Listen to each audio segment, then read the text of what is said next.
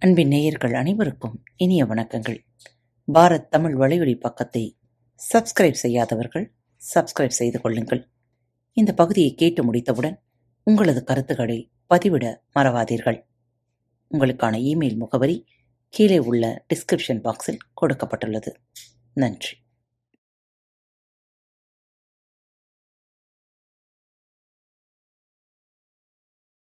அன்பின் உறவுகளுக்கு இனிய வணக்கங்கள். இந்த நாள் இனிய நாளாக அமையட்டும்.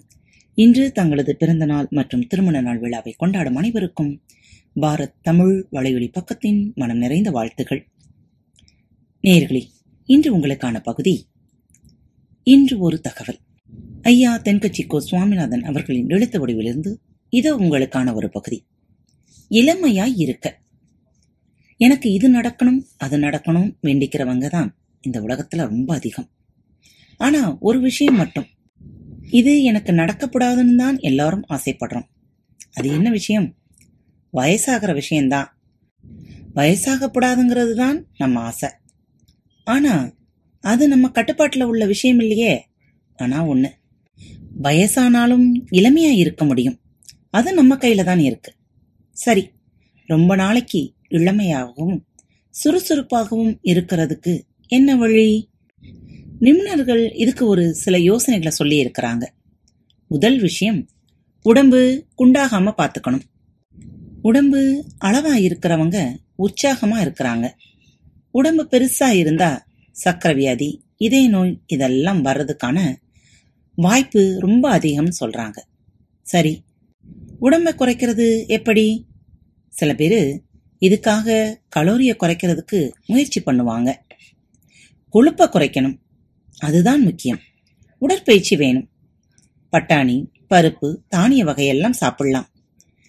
வைட்டமின் இ சி ஏ மூணும் அவசியம் தேவை.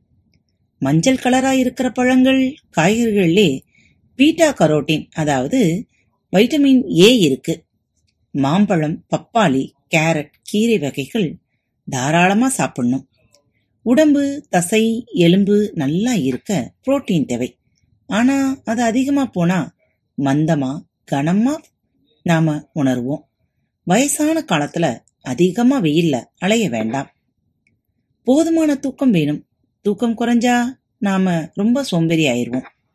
இந்த உலகத்துல வயசான பிற்பாடும் ரொம்ப சௌக்கியமா சந்தோஷமா பல பேர் இருக்கிறாங்கல்ல? அப்படிப்பட்டவங்களையெல்லாம் ஆராய்ஞ்சு பார்த்தாங்களாம். அவங்களெல்லாம் சும்மா இருக்கிறதில்ல.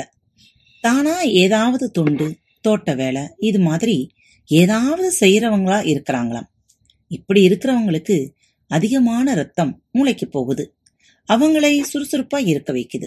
புத்தி கூர்மையாக இருந்தா அவங்க ரொம்ப நாளைக்கு சௌக்கியமா இருப்பாங்களாம். நிறைய டாக்டர்கள் என்ன சொல்றாங்கன்னா you will stay young if you think young இளமை எண்ணங்கள் உங்களை இளமையா வாழ வைக்கும்.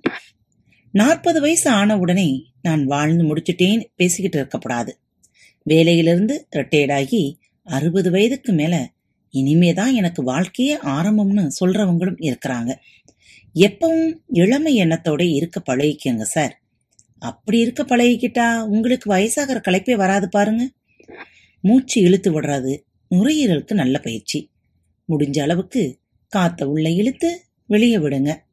ஒருத்தர் தன்னுடைய எழுபது வயசுல இப்படி செஞ்சுக்கிட்டு அதே நேரம் புகைப்பிடிக்கிற பழக்கத்தையும் விட்டுட்டாருன்னு வச்சுக்கங்க. அப்படி இருந்துட்டா அவரோட நுரையீரல் நாற்பது வயசுக்காரருக்கு இருக்கிற மாதிரி இருக்குமா? சோம்பல் தளர்ச்சி இருக்காதாம்.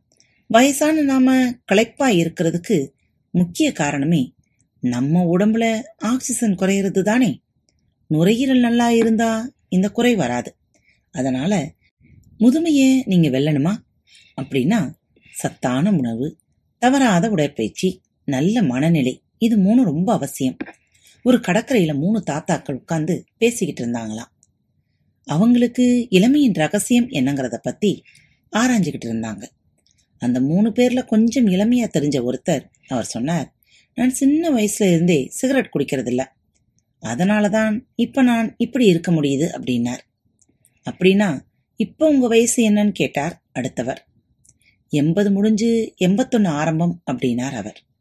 இன்னொரு தாத்தா சொன்னார் நான் சின்ன வயசுலேருந்தே சிகரெட்டும் குடிக்கிறதில்ல மதுவும் அருந்துறதில்ல. அதனாலதான் இப்போ நான் இப்படி இருக்க முடியுதுன்னார். உங்கள் வயசு என்னன்னு கேட்டாங்க மற்றவங்க தொண்ணூறு முடிஞ்சு தொண்ணூத்தொன்று ஆரம்பம் அப்படின்னார். கடைசியாக மூணாவது தாத்தா சொன்னார் நான் சின்ன வயசுலேருந்தே சிகரெட் குடிப்பேன் மது அருந்துவேன் மாமிசம் சாப்பிடுவேன். எதுவும் தள்ளுபடி இல்லை. அதனால தான் இப்ப நான் இப்படி இருக்கேன் அப்படின்னார் மத்த ரெண்டு பேருக்கும் ரொம்ப ஆச்சரியம். அப்படின்னா இப்ப உங்க வயசு என்ன அப்படின்னு கேட்டாங்க. அவர் ரொம்ப நிதானமா இப்பதான் நாற்பது முடிஞ்சு நாற்பத்தொன்னு ஆரம்பம் அப்படின்னார். கத்துக்கொண்டிருங்கள். மீண்டும் மற்றொரு தலைப்பில் உங்கள் அனைவரையும் சந்திக்கும் வரை உங்களிடமிருந்து விடைபெற்றுக் கொள்வது உங்கள் அன்பு தோழி. இளமையோடு வாழ மனதை இளமையாக வைத்துக் கொள்ளுங்கள். நன்றி வணக்கம்.